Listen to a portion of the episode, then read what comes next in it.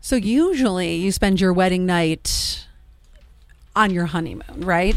Oh, thought you were going to say on something else. okay. But not how this couple spent their wedding night. They spent their wedding night looking for their dog. And they ended up sleeping in the car overnight. Yes, because what happened was their dog sitter called the maid of honor and said, "Oh my gosh, the dog got out."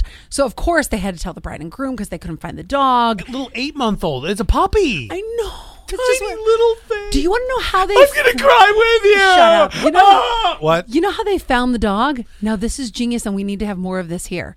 A drone. Really? Yes, it's a new service where that's what they specialize in. That's It's- brilliant. It is that. That is going to be a booming business. I am telling you. You what. mean no more calling a radio station saying, can you announce my lost dog? Yes. Wow. So this couple says they plan to make up their lost celebration by having a belated wedding barbecue since they had to look for their dog. the I entire- still think it's sweet, though. You know, I I, do mean, too. there, that's a memory you will always carry with you. yes, we slept in our car on our wedding night. That's Yeah. Mm-hmm. right. Divorce will happen right after you put the dog down in 16 years. my you know, God, shut what? up. Oh, I'm sorry.